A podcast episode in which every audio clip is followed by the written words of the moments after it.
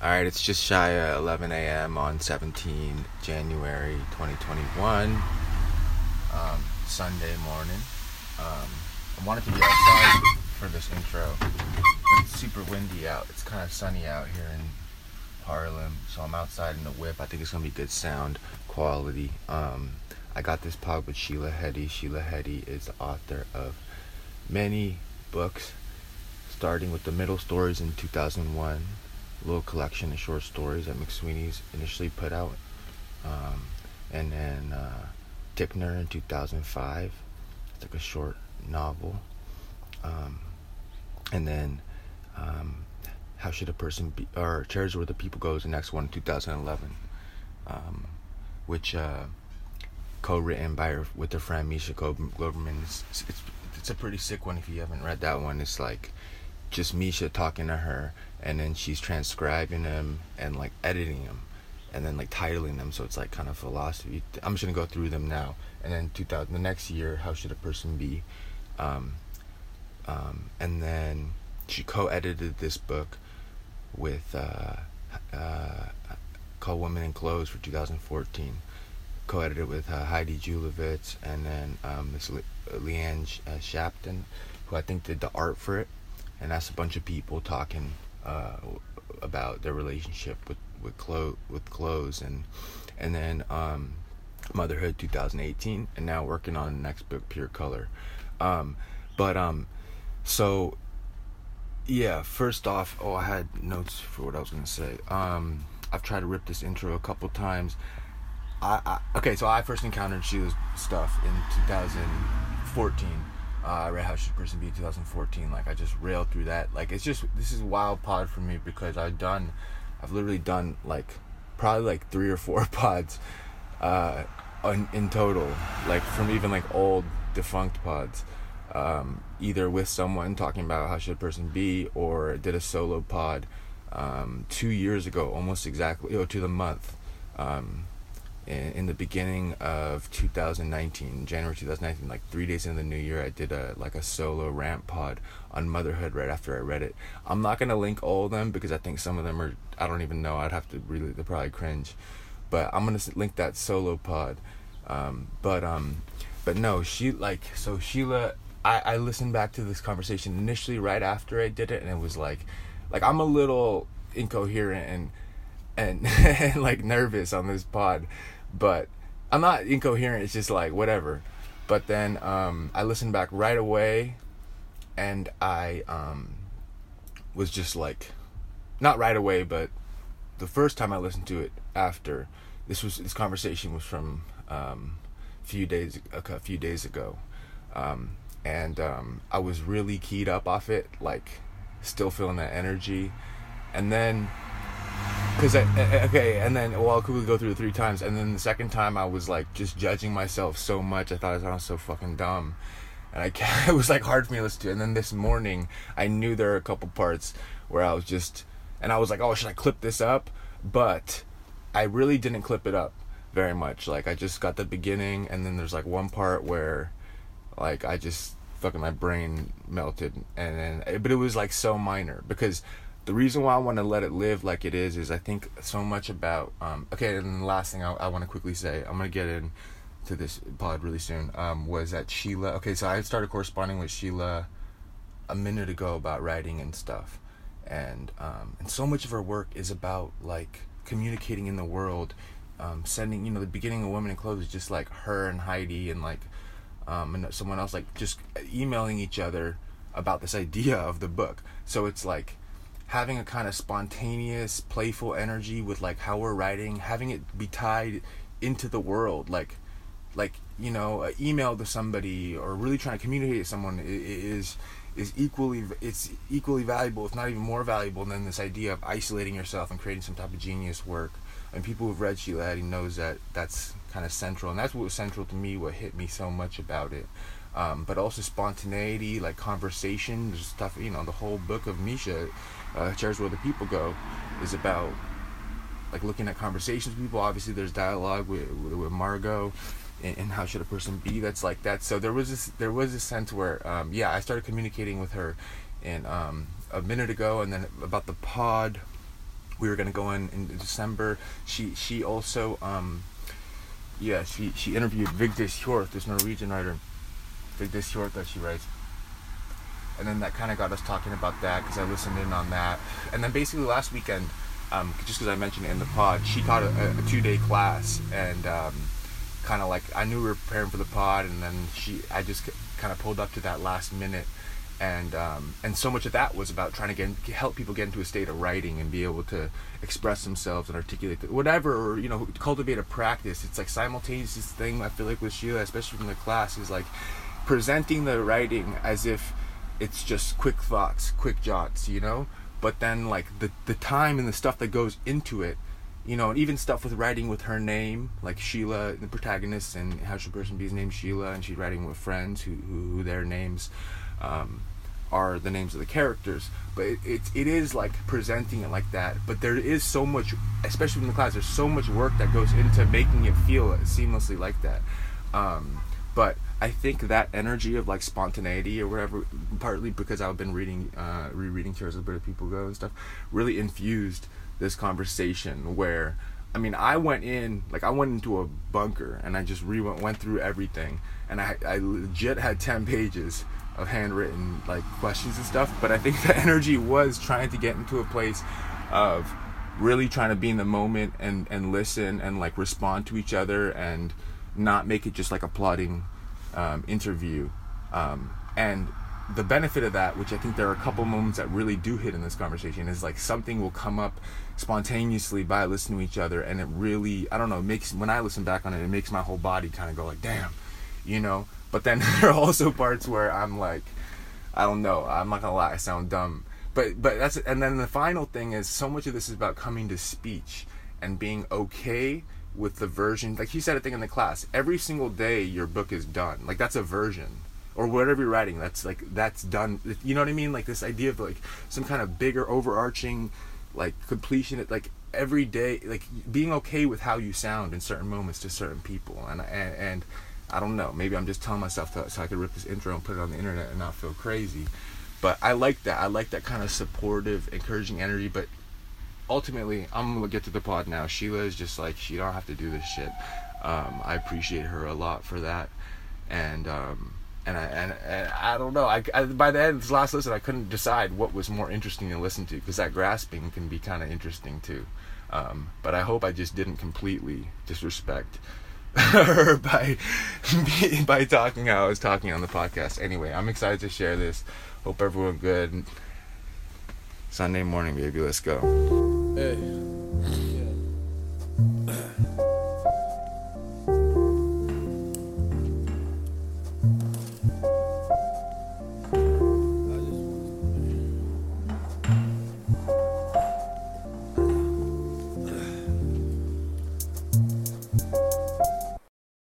I don't know. This is crazy. I feel I feel a little nervous. Uh, I, I, I appreciate you talking and stuff though. Um, yeah, I wish we were like in your situation, Gian. I wish we were like in a beautiful place. I forgot at the table drinking coffee and. I know. I forgot how how the in person pods feel different because it's been so long since I had done one. Yeah. Um, but you are in Toronto. I'm actually two hours outside Toronto right now in this okay. place we have uh, outside the city. Oh, nice. Mm-hmm. Um, sweet. Um, yeah. So I I went in and read everything over again, uh-huh. um, and it was frustrating. You know, it was funny. I was reading. I went really closely into chairs I felt like chairs was a little thing that I would like read one of, and I would like think about it, and I uh-huh. really read it through, and I felt like everything it was saying about improvisation and sort of letting things happen and not trying to control everything was simultaneously like helping me prepare for the pod, but then also critiquing everything I was doing on the pod. Because I was planning all these things to say and then the whole point was to not and it was so much about conversation and spontaneity. Um, yeah but, well, but um, can't help but being spontaneity in a conversation what was that there can't help but be spontaneity in a conversation. That's what inevitably happens. Yeah. You know? Um, but um, but no, I um, yeah. How do we, how to even start this? I I really enjoyed. But it is class. weird. I mean, people do prepare. Inter- like I've been interviewed by people or seen other people interviewed, and the interviewer like asks a question, and then the writer or whoever it is gives a very interesting answer, and then instead right. of that person asking them a question that falls from their answer, they just go to the next question as exactly. though they didn't say that person didn't say anything. It's so strange. I hate that. I don't like that. But no, then the, the counter terrible. is I'm just riffing and rambling and then there's not enough structure. Um, yeah, yeah. But these are the questions that are central. So I think there was a game that was specifically like that where you were supposed to, or it was two people yelling and you're supposed to be yelling simultaneously, but then also responding was that one of the games uh-huh. Misha talks about in chairs? Probably. I can't remember. it was so long ago. This is another weird thing where someone reads all your stuff. yeah, then, you know it better than me. And then you're like, that was so long ago. Yeah, that that sounds right. Have you been interviewing? Have you? What's the last interview you did of someone? You saw it. It was uh, when I interviewed. Oh yeah, of course. Um, it was Vigdis. Yeah. Mm-hmm. Awesome yeah i had a it was terrible because it was just such bad um, connection and i had no idea if she could hear any of my questions and i could barely hear her and so i ended up when i watched the video of it on youtube i'm like oh basically i spent the whole time like fixing my hair you know because i had no confidence that anything was getting through. That's so funny. I, that was almost like a game a, a weird um uh like communication game because a couple times she couldn't she, you you would say something really I don't know interesting to me and I think every all the listeners could hear but then she wouldn't hear.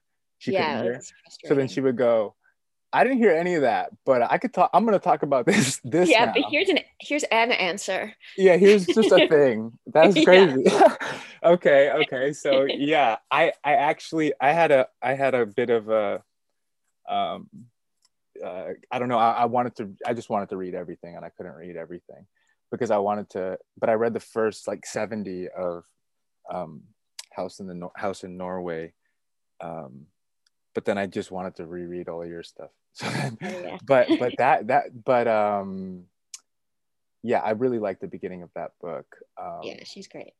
Um, but um, yeah no it was interesting some stuff you were saying on the on the in the class um where oh this is weird am i gonna just go into interview mode um, um but um no uh but you've been working on you've been you've been you've been feeling good about um where you're at with uh the current book you're working on and your current process yeah, and i was just editing it um this morning.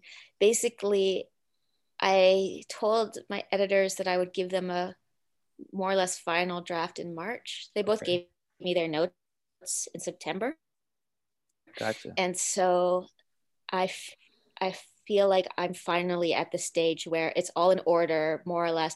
Like what I'm doing is I'm just going sort of, I'm doing 30 page chunks at a time.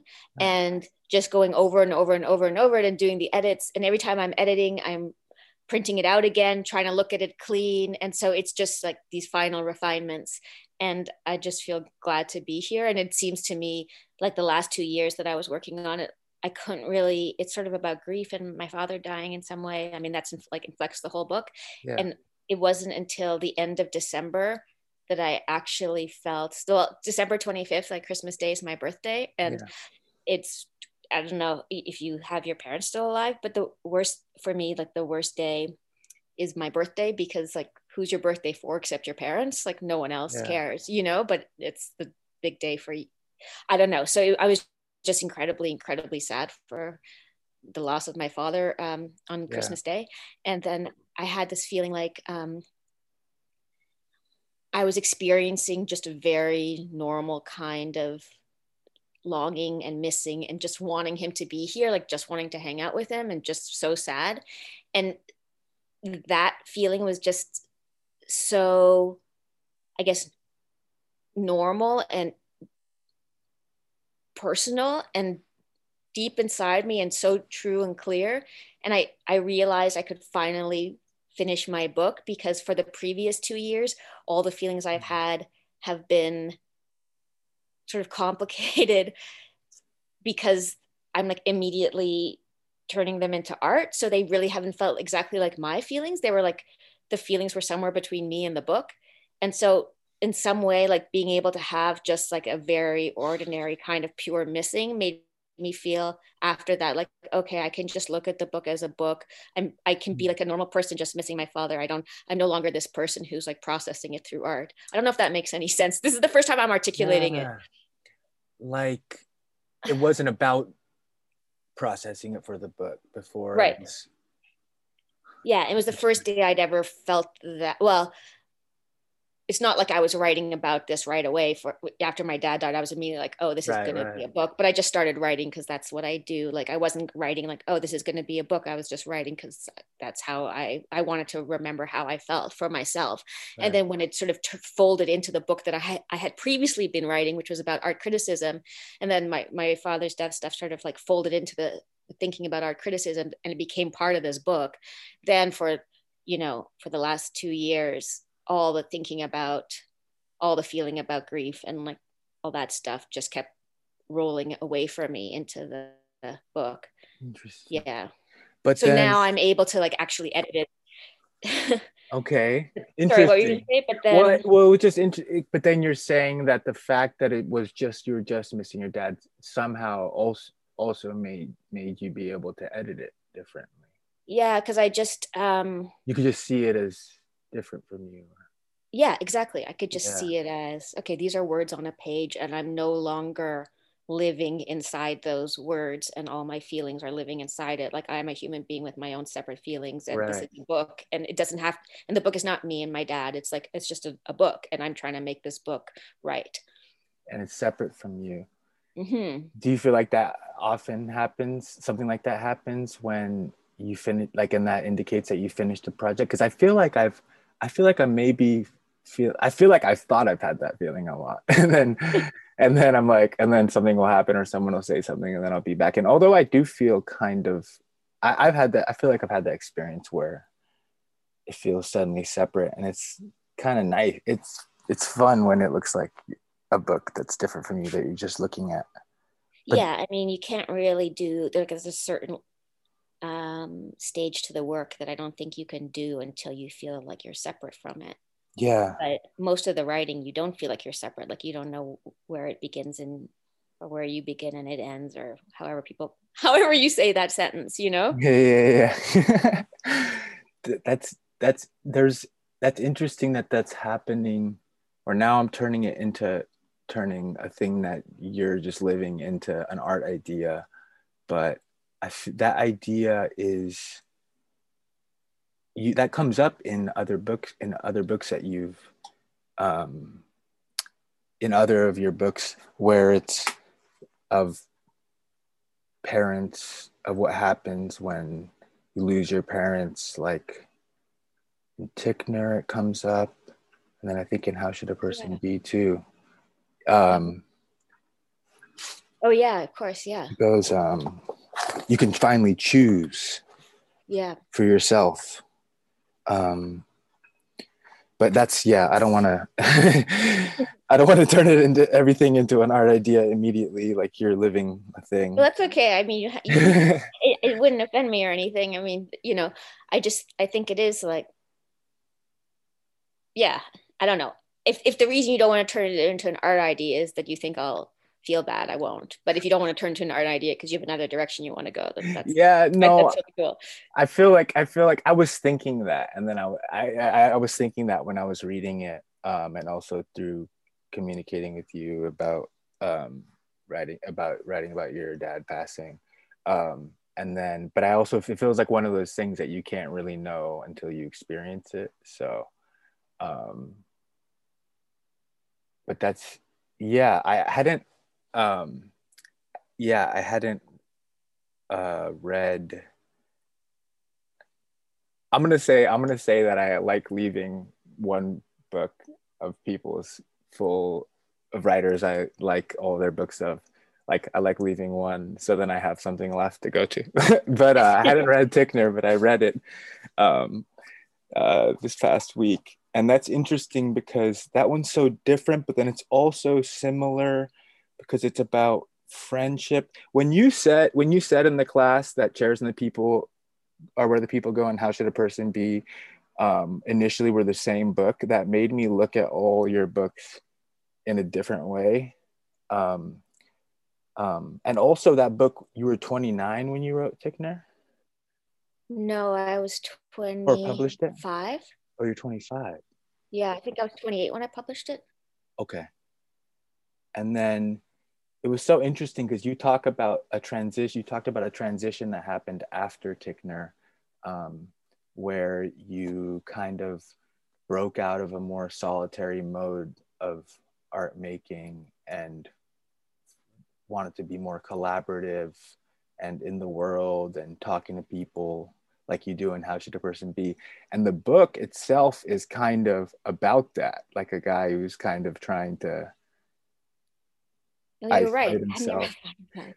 um so that was fun but then in a way it was similar to how should a person be in that it was like comparing oneself to a friend who mm-hmm. seemed to have something more figured out about how to make art um, maybe not to an extreme degree you're not like intensely jealous of or sheila is not intensely jealous of margot and how should a person be and like lusting after um, her partner or whatever, like in Ticknor. I don't know. Maybe I'm jumping into stuff too clearly. People haven't read these books. No, I have any idea what I'm talking I don't about. Know what, I understand what you're saying. okay, you understand. As long as you understand what I'm saying, go read the dang book if you don't know what I'm talking about.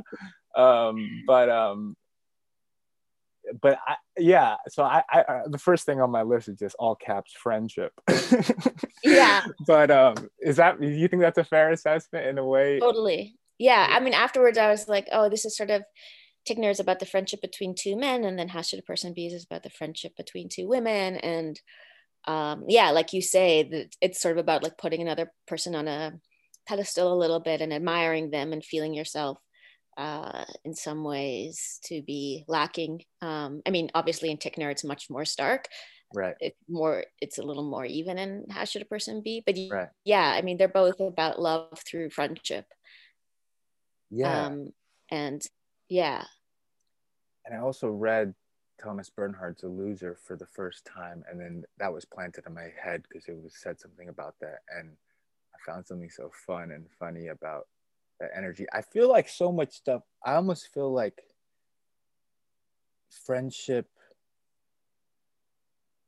Yeah, like is how you. Okay, I'll throw some stuff out there, and then we'll, we'll see if anything lands like like because uh, you know like get out some of the random things and then we can but i was thinking about how um i was thinking about angel how you talk about i also another connection you mentioned jacob and the angel and how should a person be yeah. briefly and then you go into it way more in motherhood. Yeah. And i was thinking about angels well like I was thinking about how, or even the beginning rant of how should a person be, where it's like kind of like um, we're just like making, like pretending we're like with our friends, like pretending each other are famous. Right. Um, and I was just thinking about like if this might get a little heady, but um, if you're gonna not deify like some outside god or like some cultural standard like celebrity or something, which maybe I feel like a lot of people, whether they know it or not, kind of deify that idea, then the only way to um, learn about yourself or like kind of like looking at making like your making your friends and like the people you encounter like seeing them kind of like as angels or something. I don't know. I would want to hear I'm, i wasn't sure i totally got the whole Jacob and the angel story, even though angel? I'm looking at it. But what is yeah, what do you what well, are yeah. I mean, motherhood, I jumped here, I jumped to, to I mean looking turns. at the friends okay. um, um well I was thinking when I was writing how should a person be that me and my friends, um, or Sheila and her friends, whatever, however you want to put it, Yeah. were like the generation uh, that wandered in the desert and that were fated to always be in the desert and never reach the promised land because they had worshipped false idols. Okay. And so, so this whole, um, you know, that whole sort of fascination with celebrity or that desire to be a celebrity was the obviously the golden calf like Oh, yeah. worshiping the wrong thing right. but then even the question how should a person be is sort of a question that suggests that a person should be a thing and an admirable thing. So even the question is wrong like even the question is a reflection of how how bound we are to worship false idols. Right. so in, in some ways i feel like the book is also um, a criticism of that question while at the same time also sincerely asking that question. So um right. yeah and she makes margot into an idol a false idol and that's what sort of that's the like the betrayal of margot and that's what margot's and it, i'm just thinking about this now but you know when margot says in the book like you with that tape recorder is the scariest thing i don't want to see my words separate from my body Right. that maybe that she already has an intuition that sheila's trying to make her into an idol and a false idol right? But an idol or even idea of celebrity or even idea of how you should be is a fixed thing, a fixed standard exactly that can't talk back or can't continue to play or continue to change yeah yeah, change. Because at the end, Margot says um, that last email, she says um, that was suddenly a liberating thing to see my words detached from my body, which is Right. sort of what you were just saying in the beginning of the moment when a book becomes its separate from you and then you Yeah. can go beyond it yeah Right.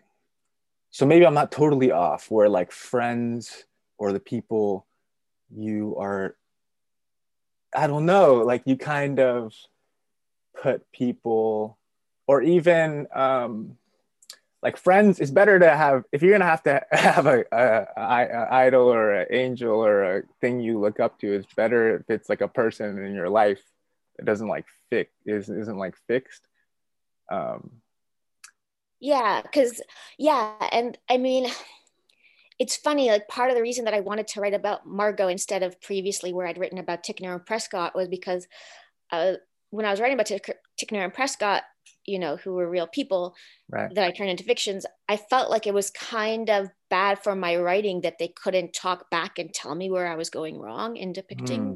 Them, even though I wasn't tr- trying to depict them honestly, but I still felt like I was doing something slightly immoral and that they couldn't tell me that. Whereas one of the pleasures of, or interesting or challenges and trials of writing about Margot was her being able to say to me, like, you're getting this wrong, Right. you know? And so that is, so that's really not. what am I trying to say? no. Well- my brain is like like racing and completely has stalled. the we're going time. we're going somewhere we're good we're, we're, we're having something i can i can feel it um but that's interesting that you think it's more unethical to to write to imagine um two rent two old historical um figures for of- me, it was. I'm not saying Right. it as like for everybody right, necessarily. right right right right, right. Um, Yeah. right I was just like, oh, I can do anything I want with them. Like that's kind of grotesque. right but most would say most would say that it's like necrophilia yeah that's funny um but most people would say that's you know invention whereas that's like the inventive work of like the godlike fiction creator whereas like you know recording your friends or writing about real people is like this um unethical thing. Uh, to some degree even um even uh uh what's it called? Like uh religious that like uh sin uh, sinful or sacrilegious thing. Um I, I think have you, you know like I think one time when I was writing about stuff that was kind of from my life and then a friend of mine said said like in Islam that's like Like you can't do that. Like you can't right. put humans into idol. You can't represent them. it reminds me a little bit about how in Judaism you're not allowed to name a new child, a baby, after somebody who's already living. Huh. You can only name them after some Uh-huh. relative who's Oh, oh, died. oh, oh, oh, oh. We can only name them after. We can only name, we can only name And I could I could name my child after my father because he's passed away, but I couldn't name my child after my mother because she's still alive. That's like a rule in Judaism, which Huh. connects, I think, to what you're saying Huh. too about the that person's already living, so you can't. right. It's sort of Right. I don't know what the reason is. Like the as I'm saying it now, it feels like it sort of steals some of their life force or leaks something away from them, or that name is still being lived out or lived through. So to sort of I don't know. Yeah. There's a weird. There's a weird Yeah. echo. There's a weird, there's a weird echo. That's not good. That's Um, not do you hear that? I'm being echoed Uh, back. Is the me. echo coming from me? Oh, Oh. I just heard it. Maybe we're good now. Um, yeah, we're good now. Um, but um, but yeah. So I, in my brain, when I first encountered your writing, which was in 2015, when I first saw "How Should a Person Be," after I did a walk and or I felt I was recording myself and then recording other people, and that's part of why. And I also felt really disillusioned. Um, well, I don't want to go into the whole backstory, but um, but um, I sort of see you as maybe I turned this in an uninteresting direction. Damn it, but um, but um, No, no, no, no. Well, well, well don't like. I mean, we what were you on- we disillusioned about? on- oh, okay. Um, well, okay, okay. I was disillusioned because okay. Also, here's another thing. Um, s- I, love really- your book as well, and I, I want to say that before we get too far in. I mean, you know that I love your book, but I love Uh, your book. I promised to Gian that we weren't going to talk about the book on the, on the podcast. no, I appreciate I appreciate that. Okay, well, we that all right. no, no, no, no, no. That sounded that sounded really dismissive. I obviously don't feel. It was just really alive. I just found it really alive. Well, I think I'm not. Yeah, I'm not responding directly just because I'm embarrassed, not because I don't appreciate it. Um, but um, but um, I um, I felt okay. So in in this Woolf book that you wrote the intro from, uh, intro for the How Should One Read a Book, um, um, I felt like what she was expressing was how I felt about literature and I felt disillusioned by how people viewed literature like she kind of even says like when someone's you're reading like old literature like it's like some human person like trying to figure out like their life and they're like writing through stuff and then um if you don't if you're going to dismiss a, you know dickens or, or, or any kind of literature think about something that happened the other day this is woolf talking or maybe this Mhm. is you i don't remember i think it was woolf i mean you're saying you're saying similar things but I think Think about- her. I think this part was her. Think about something that happened recently and like try to write about it. And then realize how difficult it is. And then recognize that, you know, Daniel Defoe or, um, you know, any of the classics, like they're kind of trying to do that. Um, Yeah. I felt that was so clear to me. Anytime I was, I'm reading stuff, I always am like thinking about like, who's this person? Um, what are they trying to figure out? And I and I and but no one really. It, it, it's like no one was really trying to, you know, in, you know, in, in school and stuff. It felt like people weren't really um, looking at it like that. Um, but when, but then with your writing, you at least you know starting in it was more. Oh, Sorry. It's okay. um i feel like you're showing that process you're you're inviting that type of speculation a little bit more um, I couldn't hear what you. oh said. dang Hold. I, that sometimes when there's like, an interruption it means i'm talking too much that's happened in other podcasts No, you. Do you When think I'm- he's like i he's think he sensed it get this guy to shut up? yeah this is too long of a rant the he's the he's the hypothetical listener realizing. Um, but um, okay, so you felt basically Sorry. I felt yeah I, I I just I I appreciate like the okay I, I like I appreciate like the sense of like utility of like trying to be um I, I, I felt like you know this is almost obvious re- having read all your work and people who read your work but like like literature is like really about trying to f- tangibly figure out what's going on in your life or like helping people readers like figure out how to live life you know and yeah. versus like some kind of exercise of like whatever you know showing how smart you are or, or whatever you know? Like i don't believe that anyone has the answers like that to that degree um, in some yeah. like god's eye view level.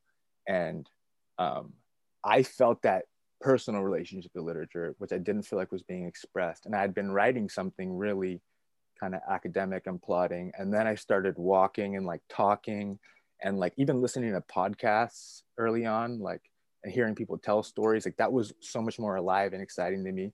And then when i first read how should a person be and just read through it in, in one night um, when my yeah then partner like uh, i don't like say partner but i can't think of a better way to say it um, um, threw me the book. I don't know. That was just um, that was that was how i first i don't remember the point of why i brought this up but well, I mean, um, I wanted it to feel like it's funny that you connected to walking. Like you're yeah. like i was walking and i was listening to people talking because i wanted um the i really was interested in this do you, do you know the um, artist richard serra? Richard serra. No i don't. S-e-r-r-a he anyways he created this like one of this is the artwork that i was thinking about the most when i was writing that book was um, a piece he did called tilted arc and it was in a sort of plaza between two large uh, office buildings in Manhattan. And there was this plaza. And so, what Richard Serra does is he makes these huge um, metal um, sculptures that you kind of like walk through. They're bigger than you and they have this like mass and this weight. Anyway, so he he made a, a a, sort of investigation of how people use this plaza, which I think that's the right word for an open air, you know, whatever. Right. Um, piece of concrete, you know, like, it's just yeah. like an open air place between the two buildings. Yeah, I just wasn't sure if plaza was the right word. Anyway, so he watched how people moved on their lunch breaks between, you know, through the plaza, huh. and he noticed there was this path that most people took. It was like this curve, and it, you know, if if you if it was like if it was, let's just say like it had snowed then you would see, okay, this is where most of the footsteps had been. Huh. And so he put this, hmm. I think like 15 foot tall, maybe 20 foot tall, uh, bronze or brass or something um, wall, basically, this curved wall right in that, right on top of that path where everyone normally would have walked. Okay. And his point, and he, what he was trying to do was like get people to walk in a different way in through this plaza because they can't walk along that path anymore because this huge sculpture is there. And the people were so angry about it. They like defaced it and pissed on it. Oh, and damn. and there was a there was a commission that because um, it was public art they demanded that it be taken down. And finally you know and there was all these artists and art critics who went to this trial against this piece. And they said you know i read all these documents of all the testimony the different artists and critics and people gave saying like this is art and they should leave it up and you shouldn't take it down. And then all the people who worked in the mm. building were we're talking about like this is ruining our life like this is ruining like yes it's art well that's so great for the artist but you know we have to be here every day okay. and and the city took down the sculpture um anyways so I was thinking, so I'm bringing this back to what you were yeah. talking about, like you were walking and then you read the book. And what I was thinking about when I was writing the book, it was like, oh, to like make something, to make a book like that, like that, that somehow a person can't walk in the same oh yeah. way? Yeah. So i don't think that i'm not saying that the book did that but like that was in my head the whole route. time like how does yeah like how does that become a book? And like also to make a book that like you walk through like a sculpture like the way that you walk around and in his sculpture rather than look at it. So yeah. he had this thing about taking art off the pedestal. I mean, it's not just him, but you know, you know, like there's like a million artists that always are doing the same thing and say the same thing, and then one person is is, is like called the genius that called came up with yeah, it. So exactly. like we're just, they just called him the genius. They came up with it. Though I'm sure other art. I know other artists, many like women artists and artists of color, whatever. Like we're doing right. the same thing at the same time, but whatever. So right. Richard Serra was the most famous one. He was like the huh. like the like grumpy white guy, like the fought in bars. So like we know right. him, but like so he History. but he said art should art should be taken up you know sculpture should be taken off the pedestal and so this idea that like what you're talking about like a book as something that a person where the artist is working through something and so like the reader is working through something right. that's like a I, to me like that's like a sculpture like a richard serra sculpture versus a painting hanging on a wall or a sculpture on a pedestal or right. a book where the story is kind of remote and you're just looking right. at it a sculpture in the world that people like have to react to and not just yeah you feel you're distance. amidst. Right you yeah feel you feel you're in the yeah.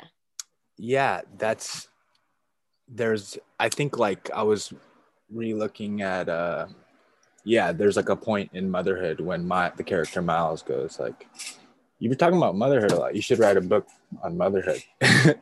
But you include it in the book. Um, um i love i love stuff like that um yeah yeah yes in the yeah um but then ticknor because it almost felt like ticknor was the hardest book for me um to understand what you're investigating.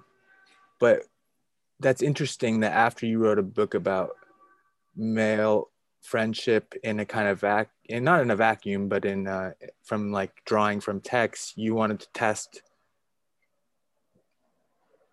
almost like as, looking at a similar question but like in the world in, in the world for you too as a writer well i think the reason i wrote that book i mean it's kind of it's a kind of weird book but it was like after i published so i published the middle stories the short stories when i was yeah. 24 and That's unbelievable there were a lot there were a lot of there was a lot of um, very negative criticism about it, especially um, in Canada, um, where I live.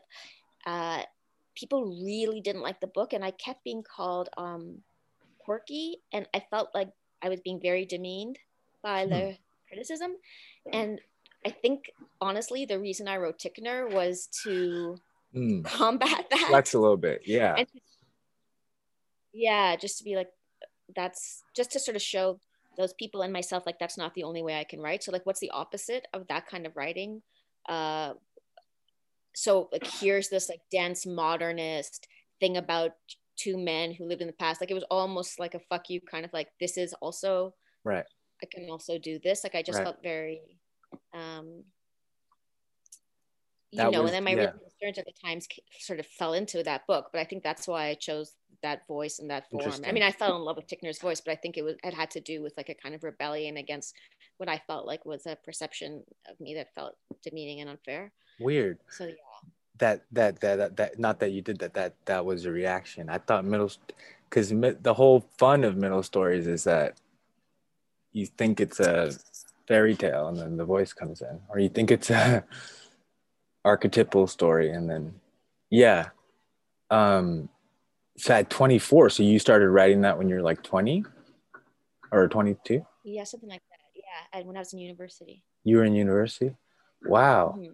and then you were in new york or toronto this whole time no i mean i've basically only ever lived in toronto and okay. in montreal and like one summer in new york but like i was studying at the university of toronto I was studying art history and philosophy okay. and like writing these stories at the same time and huh. yeah no, I, the only time I lived in New York was that summer that I that I stayed Talk about. Oh, oh, right, right. That's so random. That's so random. That's so crazy. So um, yeah. Wild. Um, and then the Believer put that out initially. A mix. So, so McSweeney's.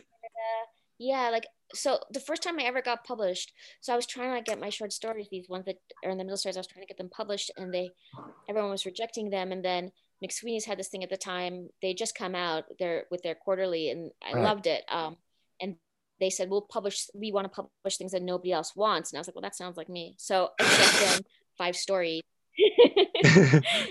and Dave Eggers wrote me an email and I remember he wrote it to me on a Sunday and I was like, why is somebody emailing me on a Sunday? Because at that yeah. time in history, like people didn't email on Sundays. I guess yeah. I don't know. I really yeah. remember there was a Sunday. It was but anyway, he wanted to publish them.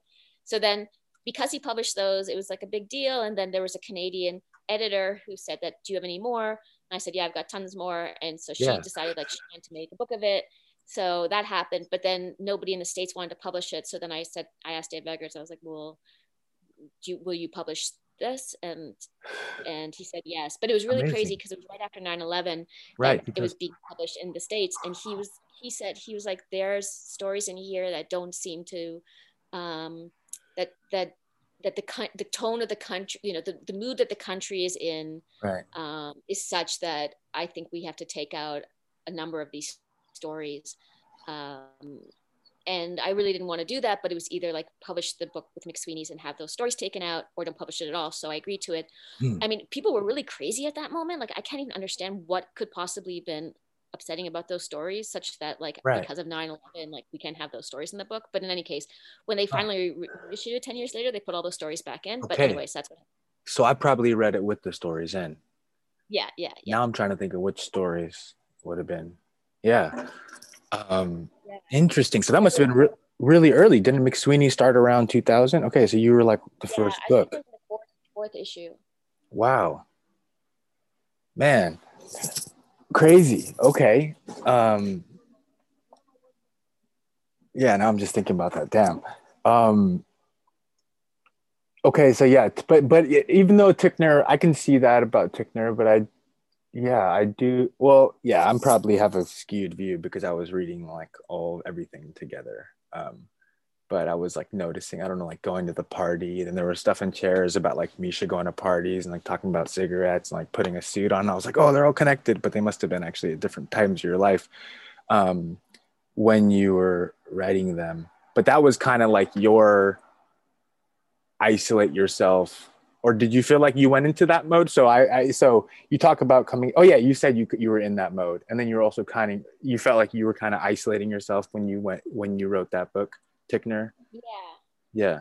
Yeah i mean i had friends. I was friends with misha then. I was friends with margot then but it um but yeah i wasn't writing with anybody else. Totally. i wasn't writing like in front of anybody else. Yeah um, the only person I showed that book to before I published it was my then husband, who was a yeah. critic um, and a newspaper editor, and read it, and no one else. Sorry, I just fell over. I tried to close my window. um, just fell over. Yeah, because I, I, have a chair, and the chair fell. Yeah, chairs are where the people fall. Um, but um, um, um, yeah. So Man, okay. Um, yeah, I'm, a, I'm a little bit crazy. I was like, I'm gonna read 20 books uh, to prepare for this, um, and then I just have all this, I have all this scrawling, this these scrawl. Um, but um, okay, here's things I wrote: friendship, angels, lessons from chairs. I don't know what that means.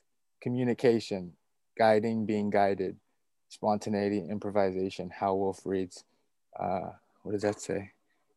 This is great content. Um, oh yeah, something. Be- oh yeah, yeah, something better than winning.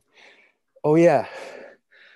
Um, you know, I try to do a presentation in a class about um, about about motherhood, and then I also like I I was like kind of sleep deprived, and I couldn't make any of my points because I felt like they were had too many um, direct implications to things that were going on now that were going to be like upsetting or just i don't know annoyingly contrarian. But i feel like there's something in all your stuff that's like about getting beyond a kind of um uh like well like accepting a type of failure or like some you know there's some like not trying to win or like getting beyond like a petty back and forth. Is this already sounding to is it is it sounding to i don't know. No, that's smart. I i'm, I'm i i i hadn't thought of that before but i think that yeah. yeah and and then something about yeah something about um yeah do you feel how do I how do I how do I wedge this into a question? Um, yeah, but then at the same time, you're yeah, it's almost like you accept a certain type of there's like a uh, fatalism, but then it, it's like in order to make you um, be able to act, um, yeah. come to a place of speech, say like happiness is like being comfortable in the world, com- and just in the class too was like so much energy of like helping people come to be able to speak themselves coherently um i don't know i don't know so many people think that there's rules like you know people sent me questions after the class because i didn't want to yeah. take questions at the very end because i was like oh people are really I mean, it's interesting like doing a class over zoom because you can see people staring at their computers as they're doing the writing exercises. So i was like oh, right. oh, people are really into this last exercise. That was the one where everyone's like rearranging their book. And right. then and uh, so anyways i was like don't take i won't take questions. But then they sent me the questions and it, i would say most of the questions are this are basically like can i do what i want to do right. in my writing? I mean that's all what they come down to was like, who do you think the authority is? Like, right. who is looking? Who cares? what you're writing on your computer? Like, literally right. nobody. Right. But it's so interesting it's, because people do so look hard at you like that. that. It's yeah, a paradox. I, mean, I guess. I mean, it's so funny to me when I found out that you were in school. It really surprised me because you really don't seem like I've taught like a master class at Columbia and I've like lectured in different places and you don't I almost felt betrayed. I was like, he's in school Damn it. I, I, knew you were gonna out me. I always try to avoid that on the podcast. Well, you no, just don't joking. seem like you're in school. Yeah, I don't feel I I don't I mean I was out of school for a long time. I'm I think I'm shocked that I'm in school. I'm shocked. Why did you you don't seem like somebody that's gonna like that believes in getting an MF that that thinks that that's um important thing to do to get I an mean, MFA in order to write.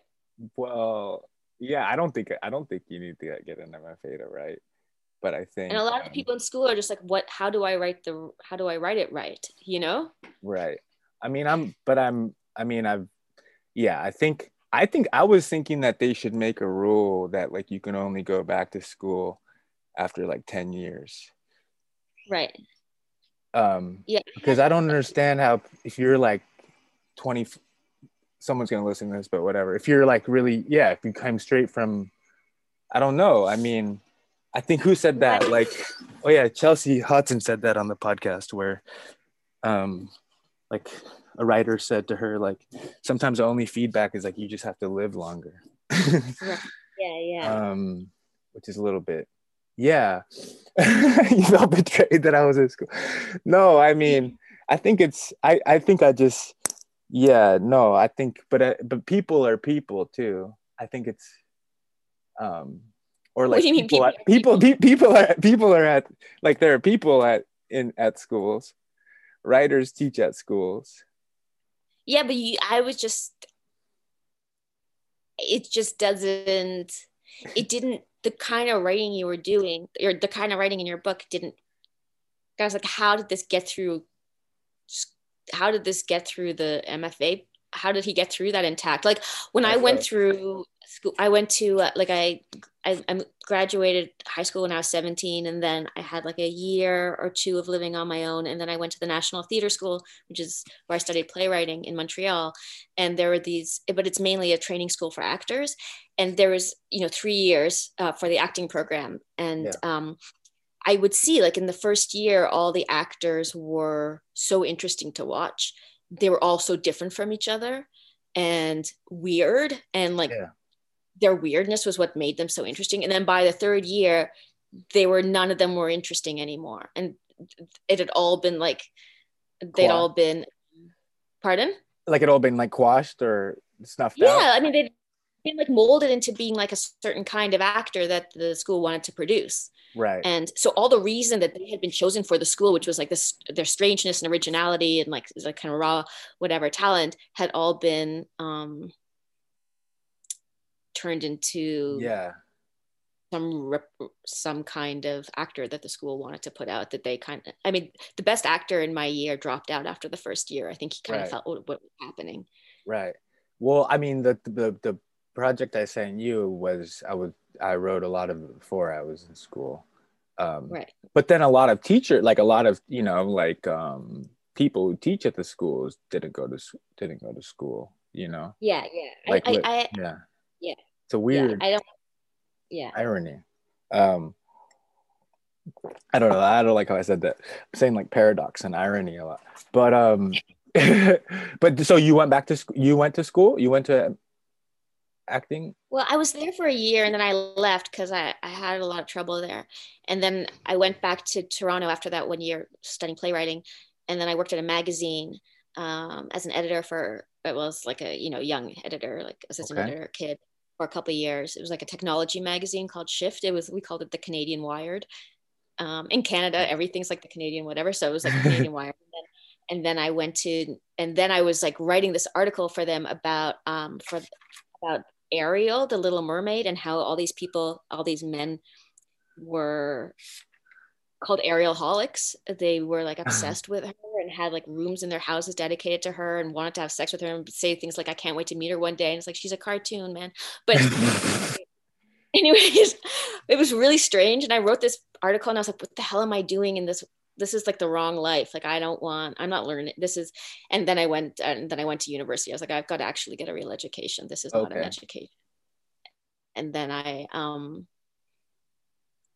I actually went to New York. I, I visited a friend in New York and I, I'd read Malcolm Gladwell had written, like, he was not the kind of big industry that he is today. He had just Yeah. written that article about the tipping point, which was about, well, the tipping point. He brought that idea into the, you know, okay. into the world. And I read that article and it was like the most interesting article I'd ever read. So I went to New York and I, I wrote him and uh, I don't know how I must have written him an email and been like, can I meet with you? I'm a young journalist and I don't know if this is the path for me. And I, and I met with him and, and I remember going to the New Yorker offices and being like in my early twenties and just feeling it was like the most glamorous thing in the world. And I remember sitting down with him Wow. and sort of talking to him, being like, I don't know if I'm a journalist or if I'm a fiction writer or what.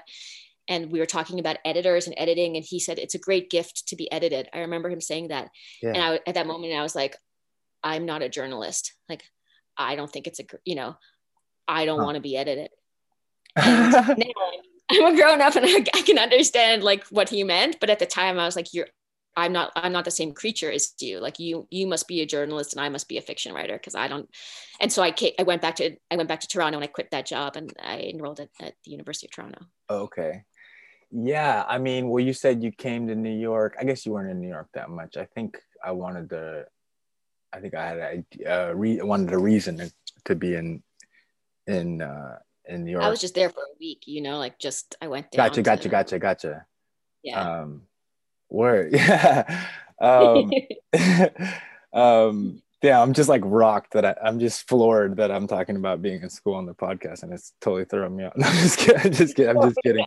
I don't know. It's weird, but I mean, like, yeah, I, I mean, like, um, like, I mean, maybe it was, look at, like- was it a good experience?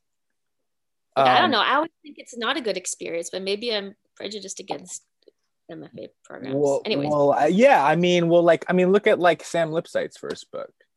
Um, that's like Yeah. the most, like, they're just that's the most non. I don't know. They're like he's doing wild. st- I don't know. like it, it's not. I could. It's not. I don't know.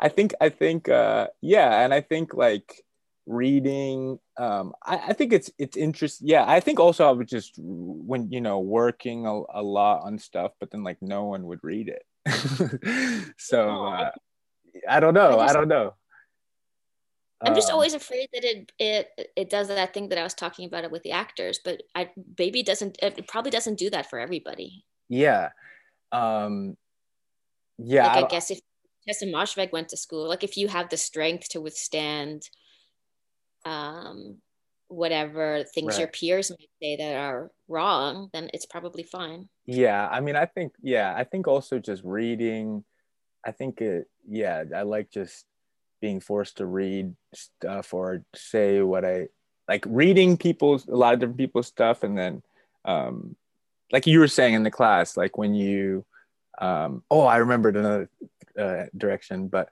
um um reading people's reading people's stuff in the class or reading giving feedback to people and then like you realize like everything you're saying um is uh what you want to be doing um, right. Yeah. you know or or just or just being ex, uh ex, just uh being forced to read uh more widely um i feel Yeah, like. for sure. um and Yeah, I don't uh, mean to be a jerk. I wasn't trying to out you or anything like that. I just, I just was surprised. I feel like it made you respect my writing less when you learned. No, it totally didn't change anything. I was like, wow, he was good school. No, it didn't. It didn't change how I felt about you or your writing at all. I was just surprised. I mean, I didn't mean to like make this like, a half hour tangent. I just no, no. all I it's wanted to say was it surprised me Yeah, you seem to like not be. I mean, I don't yeah. know. I associate that world with a certain kind of um aesthetic, I guess. right, right. I mean, I'm gonna be yeah, I'm gonna be 30 uh, in a, in a in a, c- a couple months. So like, it was a long time uh, outside Before that. it. You know what I mean? Yeah, yeah, that's Um, probably right. I mean, you're not going there as an 18 year old, like Right. still trying to get good marks. I mean, I think maybe that's it, you know? Yeah. Like you said, if you just go straight from high school and you're a good student and you go into university, you still want to be a good student. And that's like not Right. how to figure out how to be a writer. Yeah. Like to- yeah and if you're completely like feel like you're stepped or like you can't you don't have a place then suddenly if you don't have a, like a place in the world then then like and it seems like a just like an opportunity to be have you know access to stuff then try to look at it like all Yeah. like, positively or something. I don't know like everything can add. Um but um um oh damn i forgot what i was saying. Um Oh man, you just you just you said something about uh uh school um um yeah, but uh fucking it. I'm so I'm, I'm I'm I'm failing. I'm failing as a podcaster. Um no, you're not at all. Like that, I'm really anyway. I don't know if I'm feeling as an interview, but um yeah, no, I but I I- feel like we're in the oh no, you cracked up. You uh, broke up for a second. You said I feel like oh, I feel like I feel like we're in this room, which is I think I feel like we're in the same room, except obviously that is really hard to do over these technologies. That's So good. I I think that's good. um yeah um damn i wanted to say one more thing i think to to save the whole school thread and then i just you said uh be out for a long time um um get good marks yeah uh yeah okay I, I can't remember this yeah yeah yeah yeah just but uh no just this just like uh uh sharing sharing stuff and um oh man i man uh, um I've really thrown you. I'm sorry. I didn't know that this was gonna happen. no no it's good it's good um but uh no it was so good in the class like doing all the um the the the coin stuff. I i i i, kind of feel like i asked myself some questions that i regretted asking after but i think like your uh openness to i feel like i'm always trying to do kind of like assign ascribe significance to more like mystical things and i feel like it, it's always annoying to people but that might be because for me it's it seems like a posture because i don't seem and maybe i am doing it as a posture but Mhm. i was surprised i just like love that energy that is created by how you sort of un earnestly talk about um, coin stuff, you know, like tarot stuff. Like, I don't know. Um is that you feel like that's something you've always been on or No, well, I was raised in like a very scientific household that was very atheist. Um, like anyone who believed in God was an idiot. So I think that for most of my life, I was in that camp.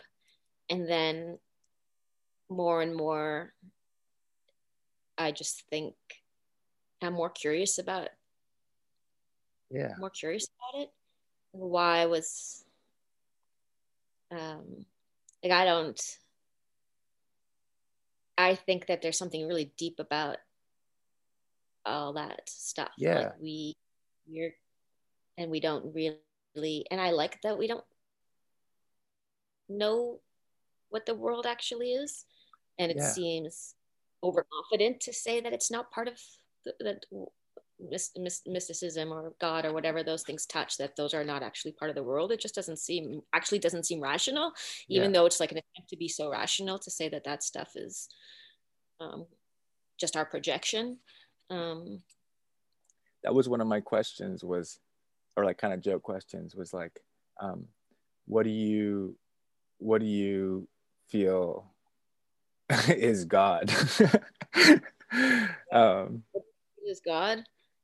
Well, or like you had that one exercise and it was actually fun doing that exercise where it's like Oh, write right. everything you know about like god and like the universe and then i found myself like writing in this very like authoritative like where i didn't really know what i was saying but i, I liked how it felt um but then it comes up she, how should person be ends with the god yeah what's what do you yeah you want to take a stab at that changes, right? Like your life. Well, at this moment, right here, talking to you, yeah what do I think of God? I mean, that's a fun question to answer. Um,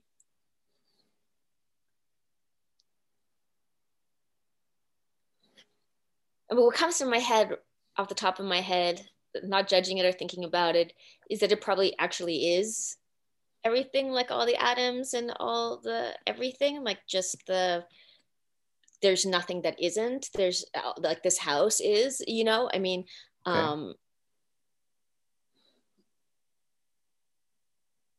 uh, I don't. I'm not trying to say like God is everywhere. More like everything is God.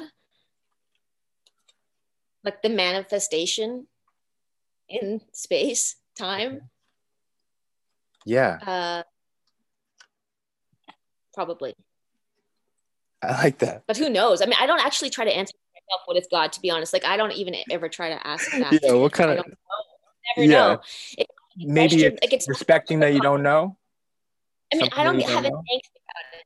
I don't have an angst about it, like because I don't. Well, no one knows, and then we'll never know, and you don't need to know. So I have no anxiety about that question. Like I don't Yeah. really care what God is. Um, it doesn't change anything because we'll never. It doesn't change. It like the pursuit of that answer is just play. Like there's no because no one there's no authority um, to say whether you're right or wrong. So like if that's pleasurable to think about, but for me it's not really pleasurable to think about because it's it's too divorced from from life for me. That question. I think what's fun about how you talk about mysticism and coin flipping and all of that, like, is the playfulness and uh, I don't know, like, kind of like it's not because it's also so funny when you're doing when I'm reading when you're asking the questions, but it also feels deep. I don't know, like I think that's a good because the thing is we do even if you're a hard atheist, like we do have um or do you agree with that like we um we do have thing people do deify certain things and Yeah, we're susceptible. Like we're so susceptible. more like, susceptible maybe if you don't yeah. You don't believe. when you say you don't believe or you believe that you don't believe anything Yeah, like my boyfriend's always like throwing salt over his shoulder, like when he uses salt, and, and it's like a superstition. I'm like, Okay. you know, I don't get it. Like, you're, what do you think is? Why do you do that? Like, it's just so crazy. And he's Yeah. not like a mystical person. He's not like a God fearing person, but like he still does that. yeah i had an idea that i wrote down that was like um the yeah it was actually a, a draft or something but then i thought it felt too crazy to, to write but uh it was that the religion or what do you think? Uh, yeah, I'm gonna ask what what the religion, the most common religion today is. But I was saying that one thing I feel like is um, the religion of today is almost like a faith in like a type of like intellectual superiority is that weird to con- or weird to say of your of yourself or or faith in intellect yeah. or some kind of like i don't want to say science but complete faith. i'm not saying you should disregard that but such a faith that i don't know i, I tend to believe yeah that there's always something where Dave, I'm like you're talking about how it's kind of a celebrity in some of your books. It's it's the idea of celebrity, but do you feel like there's a there's a um unidentified God in the culture? I mean, you would have to say it's money or okay, good. That's right. Uh, I would think. Right. You know, like imagine that it's going to give you something that it actually can't and never does. Right. Um, right. Yeah, I think that's probably right, actually. Um, did you read a lot of Nietzsche when you were younger? Yeah. Yeah, I could tell. I always thought that. I have an idea. I had an idea that there, yeah, that's actually a weird statement too, but I had an idea, and Gian hates when I rant about Nietzsche, but I had an idea that there's like people who understand, people who have read Nietzsche and people who haven't read Nietzsche or understand where it's a trust it's a it's a it's a faith in a higher thing to save you kind of thing.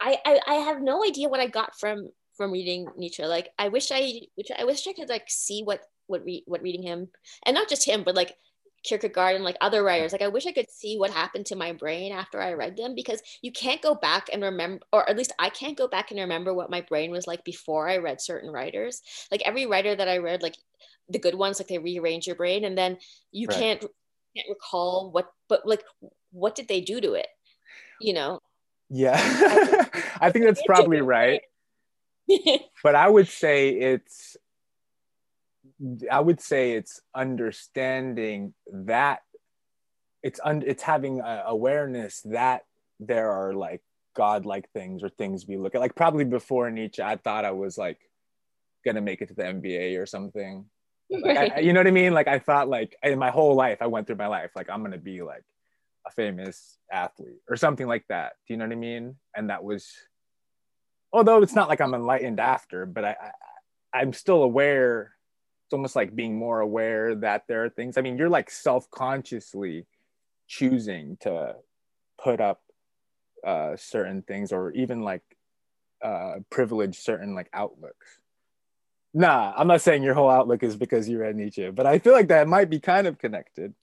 I have no idea. Like I said, it's just like when you read somebody that good, it just you can't you can't say what in your brain they what what in your brain is them because it's just such a total it's like a you know it's like a dye it's like a like a right. dye of red whatever food coloring and like a cup of water and you're you're the water's then pink you you can't really yeah.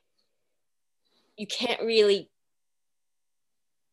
uh um slice it up and be like okay these are the thoughts and feelings that i have because i read him and these are you know what i mean like right. i would say but i would say like i wouldn't have identified him as like one of my important thinkers like i read schopenhauer before nietzsche and like schopenhauer influenced nietzsche and schopenhauer yeah. was much bigger for me um, consciously anyways than nietzsche and like kierkegaard and martin buber like were more important philosophers for me than nietzsche like i think what what like what i liked about nietzsche was not any of the things he said but the way he said it like yeah. i think there was something about his style of writing that was so exciting but i'm not even sure what he said that that that i carry with me through life you know well, as I I, I actually that was in like my notes um from How Should a Person Be and Motherhood where it's sort of like a um um, well, that's my this is my experience, my understanding of Nietzsche, and then how I experienced your books was like a sort of like musing tone where you're like considering right. different things that often ends in like like a sort of like um exclamatory like like thing at the end you know like it's like the who cares thing and Hashirama's like but who cares you know like that kind of ex- right. that's so that's so I don't know like right. he'll he'll make a super hard take. And then he'd be like but no the opposite. And then he'd be like neither. And then it just leaves you. And even when you're making fun of Nietzsche about the typewriter thing in the book that's almost like the most Nietzschean thing you could do is to make fun of make fun of you know because he's like you can't listen to anybody. Don't listen to me even. Um but um and then also just yeah go ahead. Okay. no, um, it was too long. It was too long. I'll save it. No no no no this is not what i was going to say is not, not well i was going to say like this might be a stretch but like just at the end of my um, um motherhood and i was definitely in a kind of desperate place um when I was reading that book. And it's funny, I just looked at my notes in my email and it was December 31, 2018. So it was almost exactly two years ago of all my uh, notes I emailed to myself from the first time I read that book. But um, it was um, like the whole idea of um, in order to do something distinctly that is oneself, it does constitute uh, a failure of how other people view it um, because if it wasn't if it was if it if it's distinctly itself then there isn't anything else of it. So no one has the understanding to validate what you're doing. Um yeah. if that makes sense. Um yeah and i, feel like yeah. I feel like that's kind of a distinct like that's also kind of a nietzschean thing where he's like book after book after book. And at the time it's like there wasn't really a lexicon to understand it. I mean, I guess he was like a, a teacher at a really young age and stuff, but he was also just kept going in such a way that does take a, almost like acceptance of the fact that it's not going to be understood. Yeah, it's interesting. I sent, it just reminds me of like something Helen DeWitt once said. I sent her um, this novella that I wrote uh, called, called Bonjour Philippine, um, which is like the oh. name of like a French parlor game. Um, uh, and I was like, "Is this good?" And and she wrote me back. She's like, "I I like it, but like the there's no who decides something is good is the culture and having supporters and having critics to support it and she like talked about wittgenstein and she's like wittgenstein yeah. didn't wouldn't have known that his stuff was good you know if he didn't have this friend i forget who it was yeah. who then explained it to the world like there's no objective and i know there's no objective answer i mean what you said was even more, more interesting that than my like um, gloss on it or whatever I'm trying like my explanation of what she said. But yeah. it just made me feel like, oh yeah, like if, if the world takes it up in a certain way and says it's good. So it's like Nietzsche, like if the world takes it up in a certain way and says it's good. But like there was so much time when I I can't remember who I was reading, but like in the academy, um, like a hundred like 80 years ago or whatever, like or, or, or 90 years ago, like if you mention Nietzsche, like people would be just like throw you out like right just like don't mention nietzsche like you're not going to be winning any favors for yourself if you're talking about nietzsche so like right. change it right um, but yeah which kind of makes me feel very unstable because i like to think that art has some value that's sort of like platonic value like this right. is like valuable or not but it's like oh no it's just humans that make it and the the error of this critic coming upon it and liking it. Like I, I don't like to think about it like that. Right. I mean, you kind of talk about that a little bit with uh, Virginia Woolf's initial readers. Um, and that does seem like some mysterious thing that's happening completely. I don't know. I keep thinking like the soul of time, but, uh, or I don't know, you're writing in some other way. But at the same time, you're talking about like directly communicating. Like you talk about that. Uh, ultimately we're we're that's why i wrote communication down. We're like ultimately you're trying to communicate something to people. Mm-hmm. and you're trying to that's an idea i had that like writing is like trying to communicate with people but then also like helping yourself and others be able to communicate better. Um but i mean in in that sense where it's it's like I think there is such a direct like I laughed so much when I read how should reread how should a person be this time, and it it does feel like someone's directly talking to you. Um, yeah, that's that's a that's a strange one because, but I think also some people are jarred by your um by some of the things that the the the take i don't know the things that you say not how you say it i think it's yeah um yeah, there that's a tough one. I don't really know. I don't really want to. I mean, I don't know. Uh, I mean, I guess it's just. Yeah, I don't know. yeah yeah no no no no um oh man Fucking hate, you know. uh, uh, but I feel the same way. Like there's books I read and I just hate them, and I know that people love them, and I just I like I, my skin is itching when I'm reading it. You know. right but i think a lot the of person people that gets it is the one that's right like about any book like i think the pe- person that i i feel like the person that loves it is the one who's right about it any- I mean, I mean that was that was an energy of that I when I was doing first doing this podcast where it was like I felt like that a reaction to criticism where it's like why why why would you keep reading if you don't like it? yeah why Um, would you I don't understand.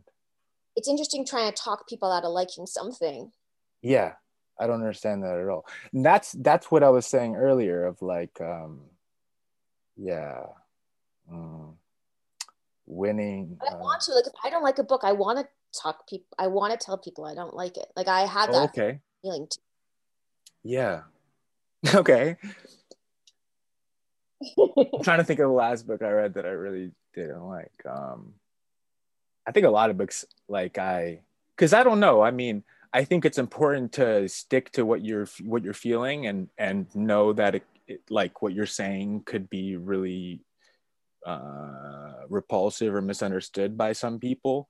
But at the same Mhm. time, I feel almost to a degree, and you might have said this a little bit in when in, or I almost feel like it's almost like people look at how I'm writing it's like, oh, you're just like pandering to like make something as readable as possible. But I do feel or I don't know, I don't know, or you know, it's like for people or people with just that kind of immediate pay, pace pace like that is like you're trying to um, um, make it like people who, who don't have a, attention spans can read it. But I do I do feel like, and maybe it's because it's my I'm younger and as you can take more formal liberties when you write more. But I do feel like it's your responsibility to like if I start reading a book and I don't like it, I just stop. Usually. Um but um oh, I'm going off the rails a little bit.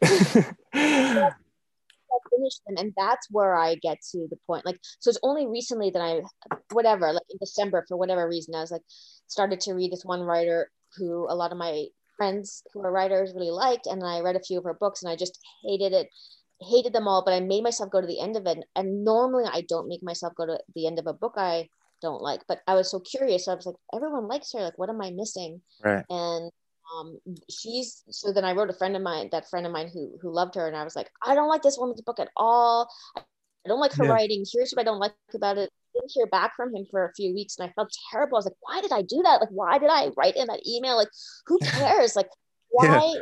he probably i think he knows her like, what, am I, what am i trying to prove like who cares if he likes it like i, I didn't Right. even make good arguments for it because i was I, I was doing it, I was like, I shouldn't be doing this. And what am I doing? So my even my arguments were kind of flimsy.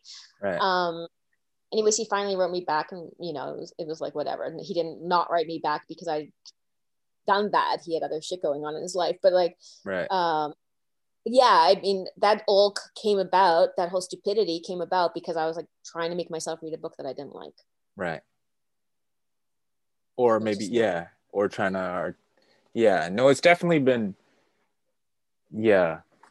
Um be like a friend who read Pure Color, this book that I'm finishing, who I really respected, she didn't like it, and so I was like getting, I was I was getting back at. I, I mean, I have to thank her for her criticism, or she didn't even criticize me. I just like had to be very grateful because she read my book. Yeah. But I was like retaliating against this other writer by like not liking her book, pub, you know, to my other friend. Right, like, right.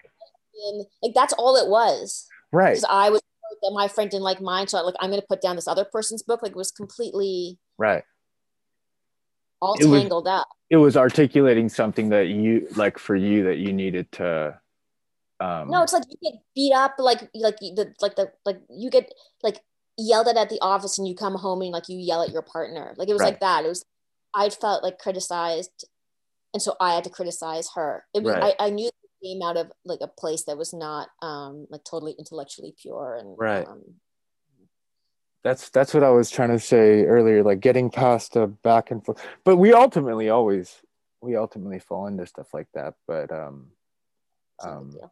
Yeah yeah no i had some definitely definitely sparked some some world.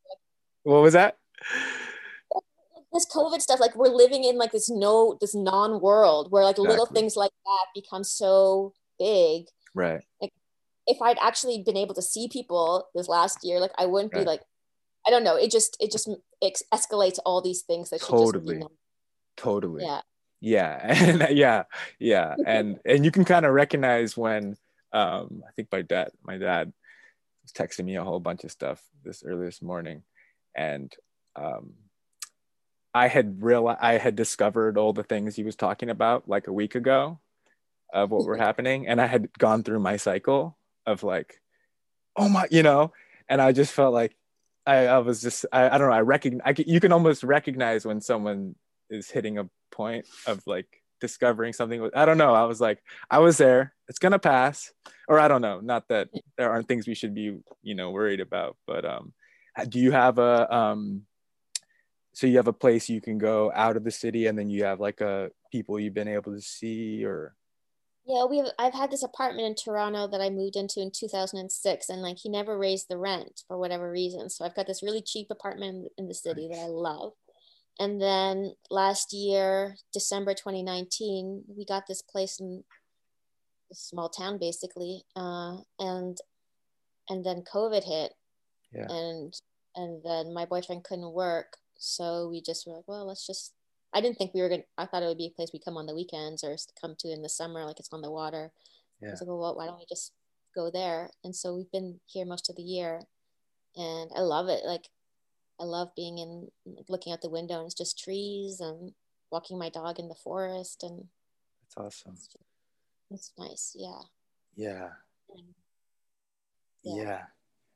This is an inevitable point where I have to start talking about everything going on but yeah no um that's good. That's good.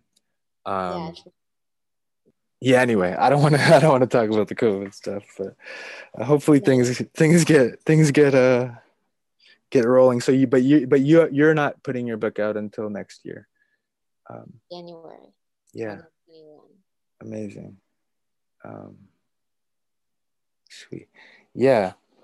Um yeah i'm sorry if i didn't i'm not uh doing good good uh i literally i probably wrote 10 pages of stuff but um yeah we could maybe uh you talk about the kind of stuff you wanted to talk about? I mean, I'm the, or I, I'm wondering if.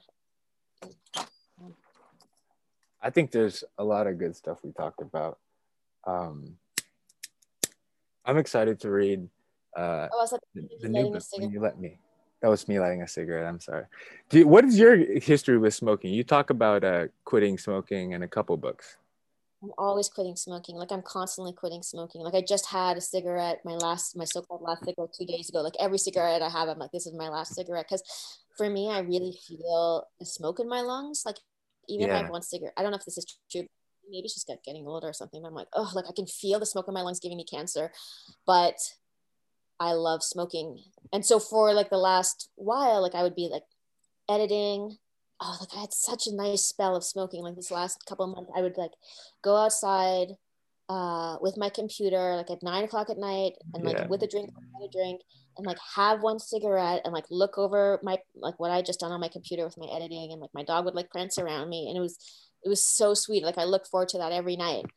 And um, so I think I was having like one cigarette a day, which is not so bad. But I, even with one cigarette, I can still feel it. What kind of cigarettes are you smoking?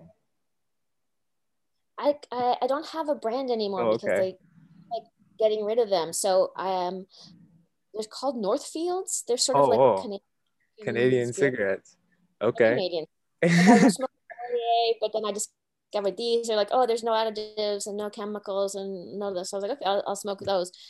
I'll smoke the healthy cigarettes, you know? like, Yeah, yeah. I probably have an unhealthy. I I say like I don't know. I, was I say like, yeah. Well, tobacco is a sacred plant. I don't smoke chemicals. You know. like tobacco and coffee. Like you were talking about coffee on Gian's podcast. Yeah. Or, you know, and I'm like, Yeah. I feel the same way. Like every morning I wake up and I'm excited. I'm like, I can have coffee. Like I can have, you know, I always, I think that these things really are wonderful. And um, it's just too bad that smoking gives you cancer because I think it's wonderful apart from that. Like it's so nice to have. I was I tried the Juul for a while and I Yeah. didn't like it. There's no um rich like you there's no beginning and there's no end. It's just it's almost like it's like digital versus Right. analog. Like there's no um yeah. Whereas a cigarette, like you have it, it like it's like a, it counts down time, right? And you're like, okay, now I'm gonna have a break. yeah. And it counts down the time when your break is over. I think I almost It's so exploded my heart then when I, go when I got a, yeah, exactly. I need a task. I need a physical obstacle of, of rolling it. And I had a, a, a vape. I think I Roll almost. What was that? Roll your own. Yeah, I because then I it's it's like yeah I can't. Uh, You have a, less that way. sorry. Smoke less that way, or just cheaper? Yeah, or- it's cheaper. I don't like the amount they put way too much in every cigarette. You know, like a whole, and then slows me down. It's a task to do. Um, one week I had a vape and I just it was terrible. I like my heart was beating so fast. Gion's on a new thing where he and people in Europe or Italy they're doing like a spray or something. There's like a new thing. I don't know. He's just That doing spritzes. something about the fire and the burning and the tobacco itself. My little sister always makes the case that there's a reason yeah it's like there's a reason they they smoke tobacco before uh i don't know i've i've probably bad just sacred justifications for it that's probably not not good but um yeah no um I, feel like I worry about you because of your the stuff you wrote in your book and stuff you've written emails to me. Are you doing all right?